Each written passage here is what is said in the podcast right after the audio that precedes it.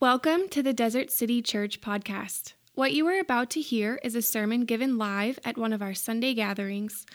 We are spending the summer in the book of Deuteronomy. Deuteronomy is a big word, but it simply means repetition of the law or repeating of the law. It is a book comprised of a series of sermons Moses gave the people of God before they were to enter the promised land. The people of God spent 40 years wandering in the wilderness, a time of formation, identity, and unexpected lessons.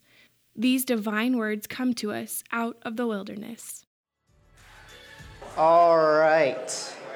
Good morning, Desert City. So good to be on this stage and in this space. So thankful for the opportunity this morning just to, to be able to share uh, in our series, Out of the Wilderness, um, as we're walking through the book of Deuteronomy. Uh, and there are two stories that I want to share with you this morning. The first star- story starts in Egypt. Now, that's kind of the, uh, the before story. Before we get into Deuteronomy, we know that uh, the Israelites were enslaved in Egypt. They were ruled over by the most powerful empire at that time and the most powerful leader in Pharaoh they lived enslaved. Now we know the story goes that God, through Moses, delivers his people out of Egypt, parts a Red Sea, has them cross safely while their enemy is devoured by the water, and then they start their journey through what we call the wilderness. The Israelites find themselves walking from Egypt to their next destination. This point of the wilderness would be the transition. They're coming out of slavery and now have been uh, become a liberated people. Now, along that journey, there are some significant markers. One of them was their time at Mount Sinai. Now, at Mount Sinai, we many of us know the story that Moses went up to the top and, and came down with what two tablets with commandments, right? In this time of transition, we see that God purposely sets forth for them not just a new destination, but a new way of living.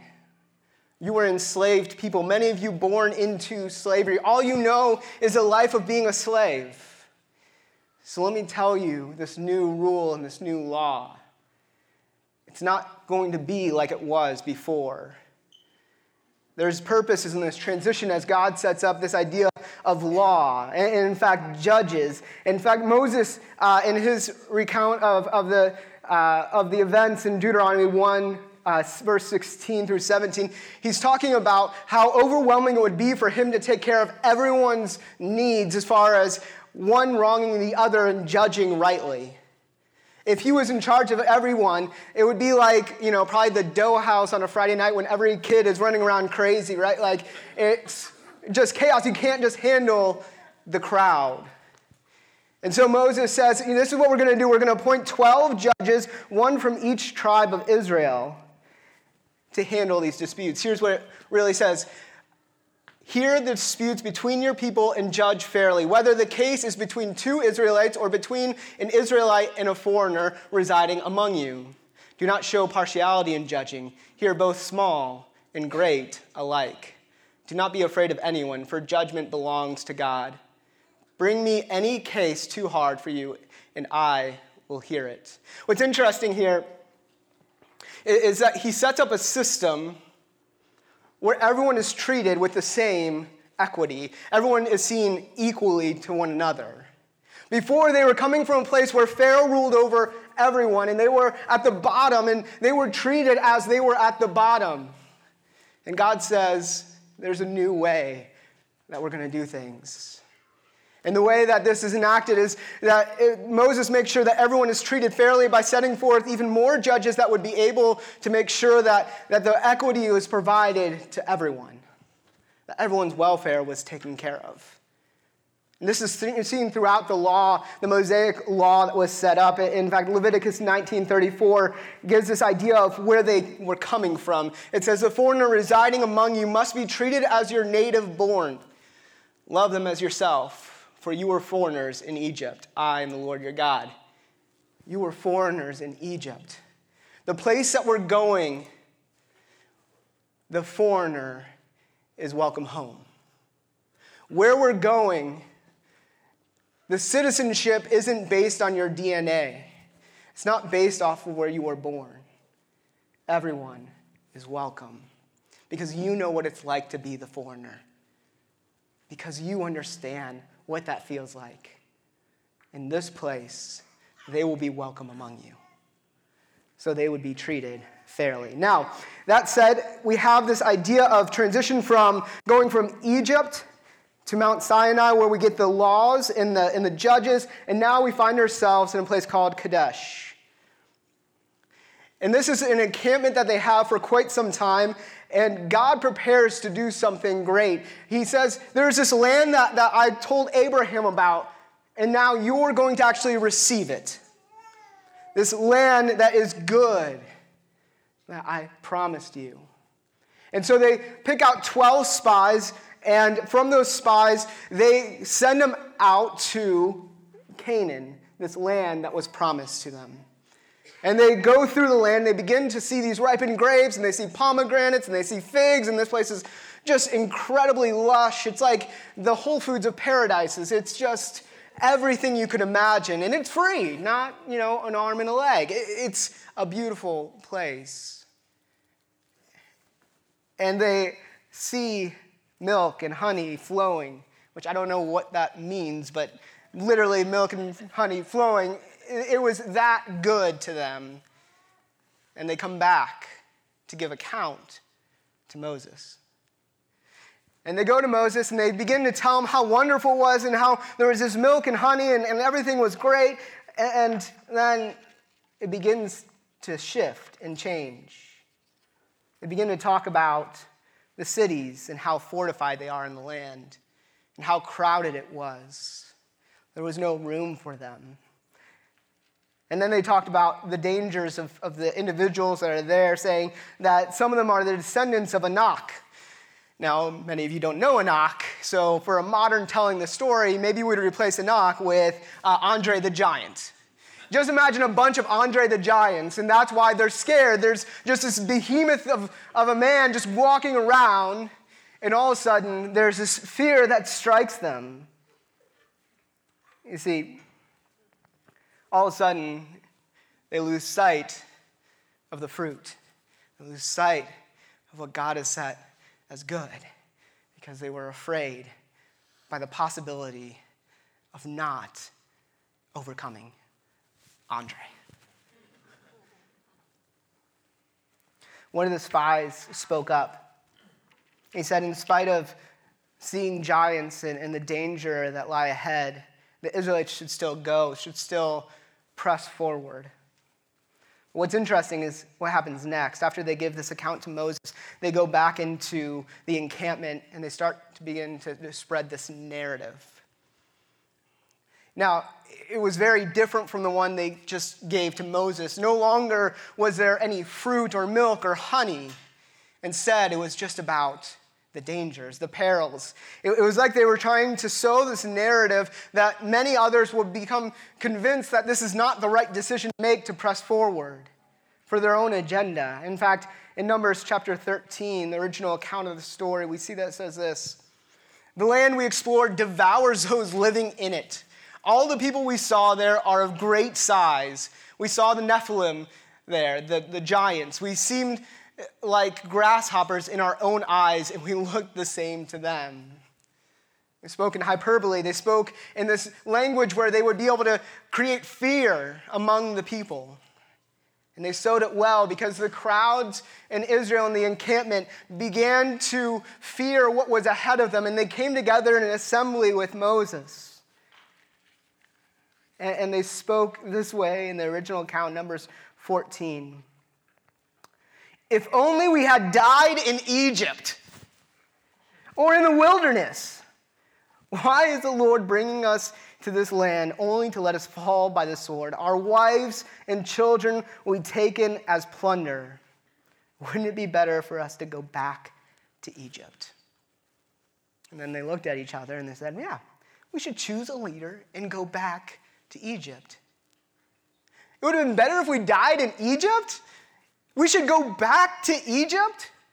This is insane. They just came from enslavement. They understood the life of a slave and how brutal it was. And yet, when they face giants ahead of them, and somewhere in between, God literally parted the Red Sea so they could go through. They're worried that they will be overcome by the giants, so they'd rather be enslaved. At this point in the story, as they're trying to head from Egypt into the promised land, I, am surprised that we don't see God like, the, like dad shouting to the back of the car, I will turn this thing around. and he sort of does, actually, because God and Moses have a parlay. And God shares with Moses his intention to wipe out everyone but him and start over with this whole chosen people thing. Now, there's a whole sermon to be had within this conversation uh, if you find it in Numbers, but to just kind of keep us going along the line here. When we see Moses and God discuss this, God comes to this conclusion, starting in verse 34 of Deuteronomy 1. When the Lord heard what you said, he was angry and solemnly swore. No one from this evil generation shall see the good land I swore to give your ancestors, except Caleb. He will see it, and I will give him and his descendants the land he set his feet on, because he followed the Lord wholeheartedly. And it says this Because of you, the Lord became angry with me as well. And he said this You shall not enter either, but your assistant Joshua, son of Nun, will enter. Encourage him, because he will lead Israel to inherit it and the little ones that you said would be taken captive, your children, who do not yet know good from bad, they will enter the land. I will give it to them, and they will take possession of it. Verse 40. But as for you, turn around and set out toward the desert along the route to the Red Sea. Now, when we struggle or wrestle with the Old Testament God, this is kind of the picture of a vindictive God to some of us. But truly, what God is doing here is allowing for those who are in this assembly and said it's better to go back to Egypt. He said, okay, that will be the way it goes. He allows them to choose their own destination. They said it would be better to be slaves than to try to fight giants to gain God's promise. Now, I want to tell you a second story. The second story is a story of humanity. We live in the midst of a wilderness. In uh, the scriptures in the New Testament, Paul, in one of his letters, talks about how the world groans, how it's at unease, how it, it's suffering. And when we look at the world today, it's hurting, right? We have things like war, greed, struggle, famine, and ultimately, not to spoil the ending, but death. That's how this thing works. That's what we're used to. This is a wilderness. And in the midst of that, we find ourselves struggling constantly with the thing we call sin. It's our master at times. We are a slave to it, as it says in Scripture. And in that slavery, we struggle with anxiety, with anger, with greed, the lack of regard for others' wealth or well being. The whole of humanity sits in the wilderness, and we look around us at the struggle and we wonder is this the best we can do? And for some of us, we think, maybe we just go back to, to, Egypt, and maybe we just live that life. For others of us, we look ahead and we think that there's something better. We don't quite know how to define it or how to make it a reality, but we know that there's something worth going after. For us in humanity, we look at what's ahead and we realize that there's something good to be had. We're in the midst of transition where we're coming out of the wilderness and God sets up something for us to see that says this is a new way of living. In fact, where there was Mount Sinai in Moses' time, in Christ's time, there was the Sermon on the Mount. And he built upon what was said in the Old Testament. He gives us what we call the New Covenant. And the great example of this is he would say, You heard it was said to live this way. But I tell you to live this way. And every time he would take this tangible, tangible, uh, physical action or inaction and call us to go into an internal place. Call from a, an external focus to an internal matter.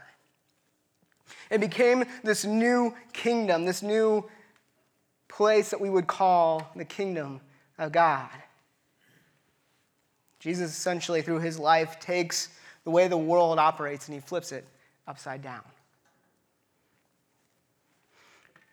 He was teaching not only on the kingdom of God, he was teaching on the promised land. Now, unfortunately, it wasn't a very popular message, as we know the story goes, that he talks about this promised land, about the kingdom of God, and how it was here and, and visceral and something to be experienced, yet uh, it led ultimately to his crucifixion. Now, it would be a lot easier knowing that crucifixion would lie ahead of us to go ahead and say, pretty good with the wilderness thing. That's, that's going to probably do it well for me. But Christ overcomes the giants. Christ takes on the promised land and brings it to us. There's a story towards the beginning of uh, Christ's life as, as his ministry. And um, we won't get into it too far, but there's this account where he goes into the desert for 40 days. And in that time, he overcomes these things that, that are these masters to us in our, our life the, the desire for power, and even the simple desire of hunger. And it, it's this representation by some understanding in, in, theological circles that this was a representation of the 40 years that was spent by the Israelites and what they themselves could not overcome, Jesus overcomes. So, what's wonderful to know today is that this promised land, if we look at in the picture of humanity as a whole, not just the Israelites, but us, you and I here today, the promised land is actually accessible and palatable. It is in front of us and it's around us. It's something that we can obtain and is inside of us, even. This promised land is not something that we have to wait for, but it's something that Jesus already come that we may experience it here and now. This is the beauty of what God has done. Although we reject him and we claim other masters over our lives, he comes to us and offers us this freedom, this promised land. We stand between Egypt and the promised land, and when we are torn between the direction in which to head, we need to look these symptoms of promise where the Red Sea parts, where there's glimmers of hope, and realize that this promised land can be here. It can be now, it can be present to us. We consistently have this choice to enter into the promised land. We have the opportunity every moment of every day to either flee into the wilderness or embrace the promised land. Now, we flee because of risk assessment. We flee because it goes against the current that will naturally take us. It disrupts the narrative of many around us. But when we embrace the promised land, we create something for others to experience as well. Shortly before this passage, when we saw Moses establish the law and the judges, we saw that he was a part of bringing a system where all were created equally, where all were treated fairly, where the welfare of all was considered. It's what Plato would call welfare, or what Israelites, excuse me, what Plato would call equity, or the Israelites would call shalom, wholeness. This is what they were pursuing and what we have the choice of. Now, the question becomes how do we bring that about? I, love Walter Brueggemann, who's uh, one of my favorite theologians, called like the OT theologian, kind of like the OG, but the OT theologian. Uh, he, he said this in his uh, commentary on the book of Deuteronomy The land of promise must be ordered by justice, or the promise will evaporate. As we walk away this morning, and we begin to ask ourselves, okay, what does the promised land actually look like in our world? Anytime we work towards justice in this world, we are bringing about the promised land. Anytime that we see our brother or sister in need and we fulfill that need, we are bringing about the promised land. When we see someone is hungry and we feed them, we bring about the promised land. When we look at someone in the midst of depression and we come alongside them, we are bringing about the promised land. And someone is swimming in debt and we come alongside them, we bring about the promised land. When we see hurting and we come to the call, we bring about the promised land. Without justice, the promised land becomes just land. There's nothing special or ordained about where we walk, but the justice that we carry, the grace that we carry, the compassion that we carry makes land where we walk promised. It brings about the kingdom of God. Walk where you might, in any wilderness you may go, but with you also goes the promised land. Could you imagine going into the wilderness and have no fear because anywhere you touch, anywhere you go, becomes the promise. This is the story not only of the Israelites, but it's the story of the kingdom of God. And it sets before us the opportunity to choose which way we want to go. I love how Moses recounts in verse 36. God says that Caleb followed him wholeheartedly with all his heart. And then in verse 40, if not, then back to Egypt. We give our whole selves to this. We lay ourselves down because we know that there's something greater to be had in front of us. We choose not our own fear, but in our faith that God would only do what is right and good. And he would deliver the promised land to all people, no matter their stature in the world. Now, as we come to a close this morning, and we go to a time of communion, I want to close again with this thought of the 40 days.